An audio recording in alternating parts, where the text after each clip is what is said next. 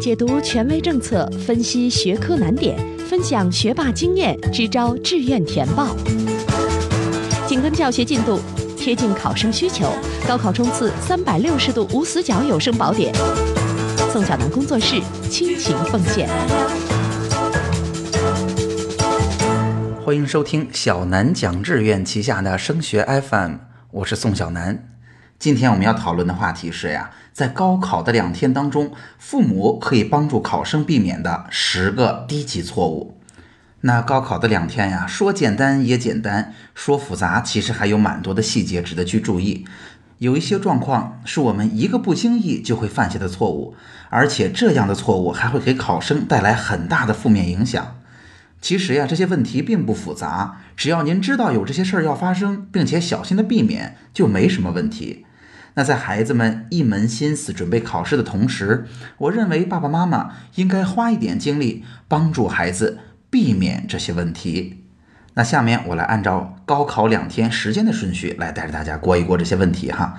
第一个就是提醒您一定要记得去看考场，而且千万不要到的特别晚。那一方面呢，在高考的前一天下午，孩子就不要再复习了，出去透透气吧。那另一方面呢，我们无论如何还是要避免真正考试的当天可能找不到考场那种慌乱的状况出现。在考试的时候，天气已经非常热了，在这个时候提醒您，尽可能还是不要在最后一分钟才到达。如果呀，您去的特别赶，或者甚至没赶上，考生会觉得特别紧张，甚至非常的沮丧。再加上即将到来的考试，还是会给考生不小的压力。本来呀是件轻松愉快的事儿，就不要因为这么点时间的关系，到后来又变成了一个要处理的问题吧。所以给您的建议是，如果可以的话，爸爸妈妈还是要请一个完整的下午的假，陪着孩子好好去看看考场吧。第二件事就是考试期间，就是从第一门考试的前一天下午开始，就不要再大量的复习了。有的同学呀，在考试的前一天晚上，甚至考试当天的清晨还在复习，真的有帮助吗？我们都知道没帮助。那孩子为什么要这么做呢？其实啊，这是非常明确的一种孩子压力特别大、自信心不足的表现。因为这时候学习已经没有任何意义了，孩子也已经学不进去了，他自己是知道的。但是因为信心不足，这么做呢，其实可以帮助考生来疏解压力。不过呢，这也确确实实是一种对于精力的消耗。那我给您什么样的建议呢？爸爸妈妈要做的是换个方式给孩子来疏解压力。无论是听孩子诉说诉说他的不容易、他的辛苦、他的郁闷，还是直接岔开话题，带着孩子聊一些或者做一些比较开心的事情。总之，不要让孩子再无休无止的趴在那儿复习了。第三条，睡不着觉不用慌。其实啊，在高考期间。白天还好说，到了晚上，考验才是真正的降临了。可能我们很早就躺下了，直到一点、两点，一直都睡不着。这本身啊，其实就是一种压力的体现哈。当然，这样的状况有的时候在第二天早晨还会表现得更明显。考生们会觉得昨晚没睡好呀，今天肯定影响发挥呀。他越这么想，越觉得自己怎么这么不走运呢？越这么想，越觉得哎呀，今天头真的很疼。当然，如果我告诉您一个大概的数字，您是不是会觉得心里会宽松一些？就是在高考当中，虽然大家没有做过明确的调查，但很可能有一半以上的考生都没睡好，这个比例远远比你想象的高。而且在每次谈到这个话题的时候，我也经常给大家举这样一个例子。就是大家知道，我们中国的乒乓球很强哈，尤其是女乒，简直就是统治级的地位。那之前我还记得看过一次对于李晓霞的采访，采访她在一次世界大赛的前一天晚上休息的怎么样。李晓霞说：“其实我一点都没睡着啊，我也紧张，我也有压力，但是我一点都不慌。为什么呢？因为我相信对手这一晚上也没睡着。”那大家想想看，对于乒乓球的世界冠军而言，他已经是全球最好的实力。他从小到大就认真的做这一件事，无论是技术还是心理，都是为了这一件事服务的。那遇到这么大的大赛，他仍然紧张的一宿睡不着觉。那对于我们来讲，遇到这样的状况再正常不过。所以遇到这样的状况怎么办呢？首先建议父母也要放松情绪，因为这个时候啊，其实父母也很紧张。咱们不要在考试的前一天晚上再把这样的焦虑情绪传递给孩子。第二呢，就是不要睡特别早，不要睡得出奇的早，因为孩子其实生物钟就是很不习惯的，八九点钟就躺下了，当然睡不着，而且越睡不着，躺在那儿会越慌张。第三就是睡觉之前其实可以听一听音乐的，听一听相声的，放松放松。那第四也曾经听说过这样的故事，就是孩子实在睡不着，父母啊看着孩子很可怜，也很焦急，然后给孩子说：“我给你吃点安定吧。”那大家都担心第二天安定起不来，对吧？那其实呢，父母给孩子拿的是一片维生素，就给孩子吃了。孩子吃完觉得：“哎呀，我吃了安定，应该能睡着了。”就踏踏实实的睡着了。那第二天因为吃的并不是安定，所以也不会头疼，也不会有什么问题。当然呢，这样的招数并不是说所有家长都能用的，但是家长给了孩子一个很好的心理暗示，他这样的思路倒是值得我们借鉴。说过睡不着觉，要提醒大家的第四件事就是，记得要带好证件和文具，我们可不想上新闻。每年我们在高考期间看到的新闻都是一模一样的：考生忘带准考证，警察叔叔帮我们按时取回了准考证，然后考生和家长都无比的感激，考生按时进了考场。提醒大家，我们坚决不要上这样的新闻。这完全不是能不能考试的问题。在这么大的压力下，我不相信哪一个考生能够承受得住这种可能无法进入考场的紧张和焦虑。准考证是一定能够按时拿回来的，然而我们的考试却毁了。所以再提醒一遍，要带的东西包括准考证、身份证啊，零点五毫米的黑色签字笔，包括二 B 铅笔、直尺、圆规、三角板儿。家长一定记得帮孩子做好确认。这时候啊，不是孩子能力不行，不是孩子依赖我们，压力是真的大，犯一些低级错误也很正常的。为了回应考生和家长们的要求，宋老师专门为山东省的考生和家长制作了一招学会报志愿的课程。在这门课程当中，您可以学到，在二零一七年政策变化如此之大的年份，如何可以仍然的准确预测分数线、选学校、报专业。同时呢，宋老师也把这么多年的志愿填报经验总结成了“小南志愿填报法”这样一个完善而科学的流程。在志愿填报的过程当中，您不需要成为专家，只要跟着这个流程，也可以为孩子填报一份好志愿。那这样一门课程已经在微信公众号“小南讲志愿”当中上线了，欢迎您购买，并且在高考结束之后与孩子共同收看。好，下面第五条，看清考试的时间要求，提醒大家不要早去太多。那一般来讲呢，考试的要求啊，因省而异。大部分情况下，应该是在开考前三十分钟到三十五分钟进入考场。如果是英语考试呢，可能会有单独的要求。那当然，高考也不允许提前特别早离开考场。当然，大家也都不用提前交卷哈。说到这一条啊，我并不是想提醒大家不要迟到，而是想提醒大家，其实不用到的特别早。因为啊，天气很炎热，到早了呢，反正也进不了考场，又没有地方休息，站在那儿干紧张。给您的建议就是，只要能够不迟到，不要早太多。一般来说呀，提前个四十分钟到四十五分钟是足足够了。第六条，要不要在考场外候考？每年都会谈这个话题。现在呀，在考场外边候考的家长已经少多了。大家其实也知道，我们在考场外干着急也没什么用。考试之前，老师、媒体一定也会不停地劝大家别在考场外边等着。但是事实上，候考还是有一点点好处的哈，那就是跟这么多顶着炎炎烈日的爸爸妈妈们相处两个小时，分享分享这段时间考爸考妈们过着的谨小慎微、苦不堪言的日子。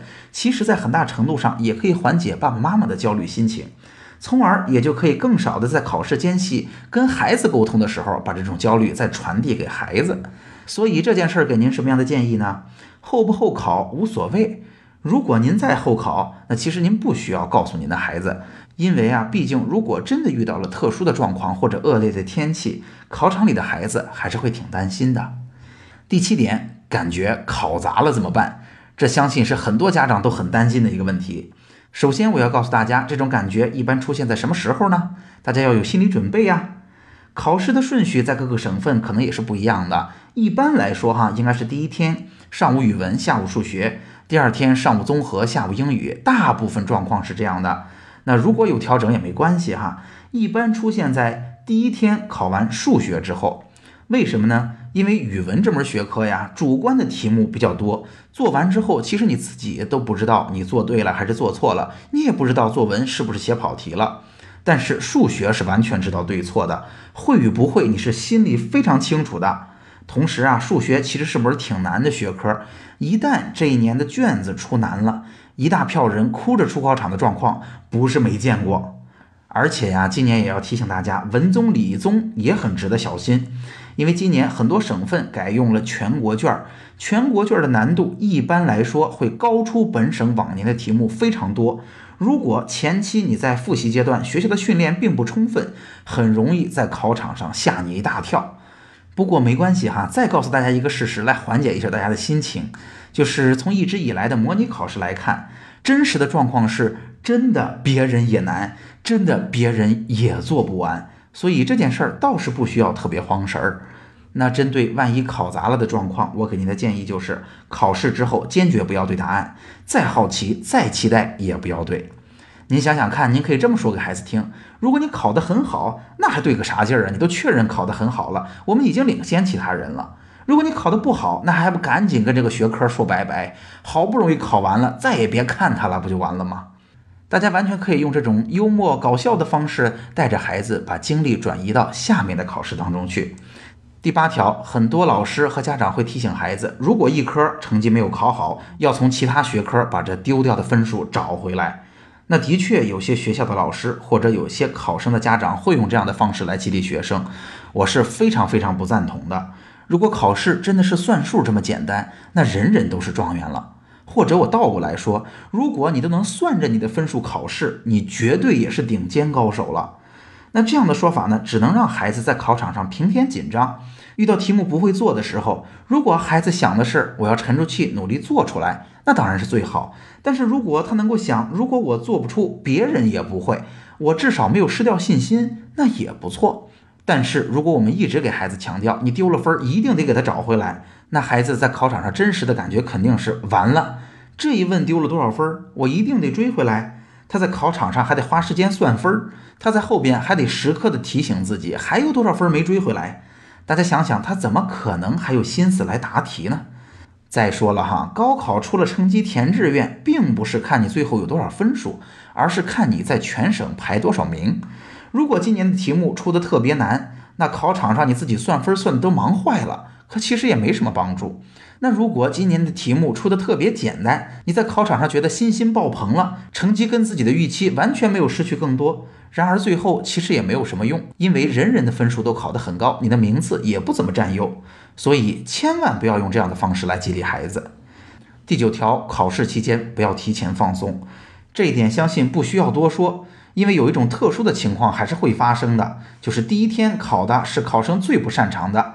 结果发挥的很不错，同时呢，父母呢可能又很想给孩子减压，所以第一天考完，哎，咱放松放松吧，咱就吃点好吃的吧，尽量不要这么做。建议大家老老实实守到高考结束这两天之间，我们就像最后一轮复习的过程一样，完全不拥抱任何变化，平常怎么来，这两天就怎么来。最后一条，第十条，也是我最想提醒每一个考生和家长的，那就是我们期待的绝不是一场完美的发挥。这是什么意思？有考生啊会期待高考最好一切都做得完美，都做得最好。毕竟就这么一次，毕竟精心准备了那么久，这样的心情是非常可以理解的。所以有些考生就会这么做了：我会计划什么时候起床，什么时候到考场，题目哪些问应该拿到多少分儿，晚上应该睡得很好，睡到多少小时我就满意了。午休应该睡多久？任何一项他计划好的这些事情打破了，他都会觉得不完美了，甚至觉得。不吉利了哈，就会影响他的发挥了。这其实是很不可取的。我们期待的不是完美的表现，我们期待自己的只是正常的发挥就好了。那也有家长经常问我，那总是有人超水平发挥呀？我想告诉大家，超水平发挥的人啊是太少太少了，甚至少到完全可以忽略不计。我们能够在高考当中如此的重压之下正常发挥就很棒。假如我们有一百分的实力。但凡是个正常人，就会紧张，就会有压力，所以根本没法百分之百的发挥。我们也可能遇到感冒，可能遇到堵车，可能遇到睡不着觉，这些事情完全在可以接受的范围之内。给大家举一个姚明的例子，大家体会一下哈。大家看到姚明在场上打的也挺一般的嘛，他人那么高，离篮筐那么近，命中率也才百分之四十多，高的时候才刚过百分之五十，我们觉得那也挺一般嘛。但事实上你会看到，他在没有比赛的压力、没有对手的防守的时候，他在练球的过程中投一百个能进九十七个。然而在球场上，他能够投中百分之四十到百分之五十的球，就已经算是正常发挥了。所以对于我们来说，我们不期待百分之百的发挥，不需要所有的事情都是完美的结局。我们只需要就像这么多年参加的这么多次考试一样，正常的发挥自己的实力就足够了。那总结一下，仔细看来呀，高考的两天还是有不少的讲究的。这些问题并不复杂，但是真到了高考的时候，可能就会犯错误。毕竟就这么一次，毕竟这么重要。所以，既然您听过了本期节目，就请您提醒一下自己，不要在这些错误当中栽跟头吧。升学 FM 预祝与我们朝夕相处的考生们高考好运。